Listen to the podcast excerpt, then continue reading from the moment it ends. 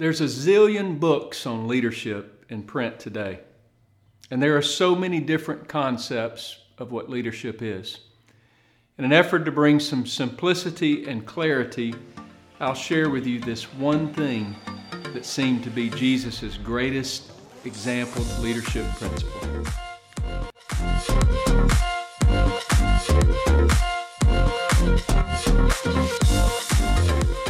Hey there, I'm Ryan Franklin, and this is Church Leader Made Simple, and I'm here to help you get the clarity needed to move your church forward. I'd love for you to join me weekly, so just hit the subscribe button and the bell to get notified as soon as I post a new video. And without any further delay, let's get to it. In its most simple form, what in the world is leadership? John Maxwell says leadership is influence. That's it. James C. George says leadership is the ability to obtain followers. In other words, it's influence. Aubrey Malphurs says Christian leadership is the process whereby servants use their credibility and capability to influence people in a particular context to pursue their God given direction. What a great quote. So, despite what many people may think, leadership is not just a position. Just because you're a pastor, student pastor, department leader, or, or any other position, that doesn't make you an effective leader. You may be a leader in title, but effective leadership is influence. And influence is gained through consistency over the process of time. Being influential is, is not something anyone can just give you. And as much as I would love to give everyone that I can influence, I can't. I may be able to speak up for you. I may be able to show others that I believe in you. But eventually, it'll always circle back around to what influence you produce with others on your own. Have you ever heard of a mantle of anointing? In the church world, we hear that occasionally. And there may be a mantle of anointing, but there's no mantle of influence. Influence cannot be handed down or, or, or given to you. A position can be given to you, but influence must be earned by credibility and your growth over a period of time. Some leaders are born with a natural ability to lead. Some people just have a higher leadership energy than others. And, uh, and that's great if you have that. But leadership isn't just for those that were born with a natural ability. The traits that make a good leader or a good influencer can be learned and can be de- developed over time with consistency and intentionality. And I would say that that's, that's great news. For me, I think that's really good news. But think about this even if a person is, is more gifted in leadership than someone else, the thing that makes that person rise above the rest is still the exact same thing. A good leader or a good in, influencer with natural talent or not must still learn and develop over time. Listen to what Matthew has to say. Matthew chapter 20, verse 25 through 28. But Jesus called, called them unto him and said, Ye know that the princes of the Gentiles exercise dominion over them and they that are great exercise authority upon them. But it shall not be so among you. But whosoever will be great among you, let him be your minister. And whosoever will be chief among you, let him be your servant. Even as the Son of Man came not to be ministered unto, but to minister, and to give his life a ransom for many.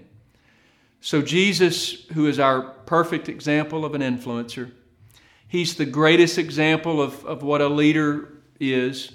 He came to minister, he came to serve, he came to give his life for many.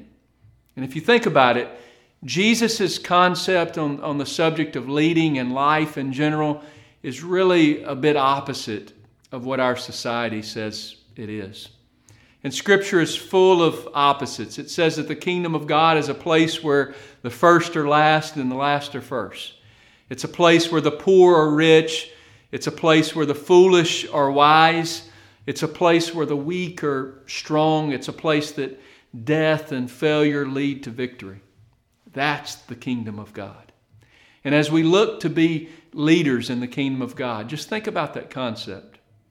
You know, Moses was filled with divine power and wisdom as long as he questioned his own ability.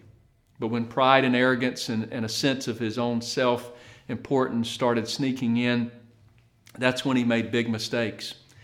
He was called to sacrifice and to look past himself. And you can look at uh, Gideon and Saul and Elijah and Jeremiah. They were all in the same boat.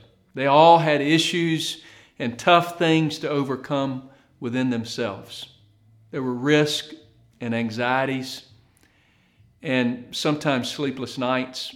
They had to endure these things, not, not for personal gain, but for someone else's gain. And that is what church leadership is.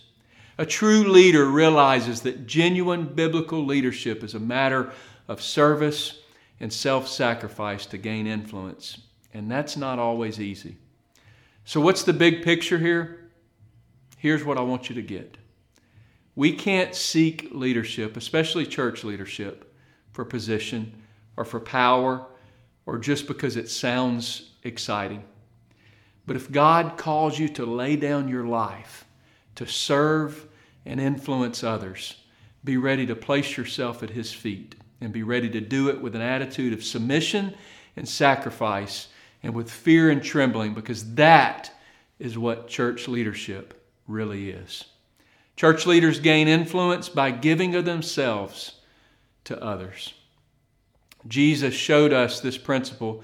We find it in Philippians 2, verse 7 through 8. He made himself of no reputation and took upon him the form of a servant and was made in the likeness of men.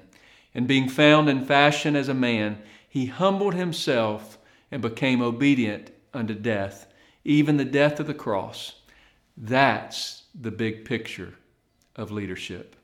Humility, service, self sacrifice, that's what leads to true influence. That's what leads to effective leadership. That's what leads to, to making a huge impact in the kingdom of God. That's the big picture of leadership. I leave you with this challenge to ponder today. Even in the midst of, of lots of service to the kingdom of God that I'm sure you're engaged in, how can you be more strategic to serve with humility? Thank you so much for giving me your time and attention today. Please hit the like button, it really will make a difference. And be sure to visit churchleadermadesimple.com. There's a free seven session course called Leader Life in Rhythm that you can't find anywhere else. I hope you have a great day. God bless you.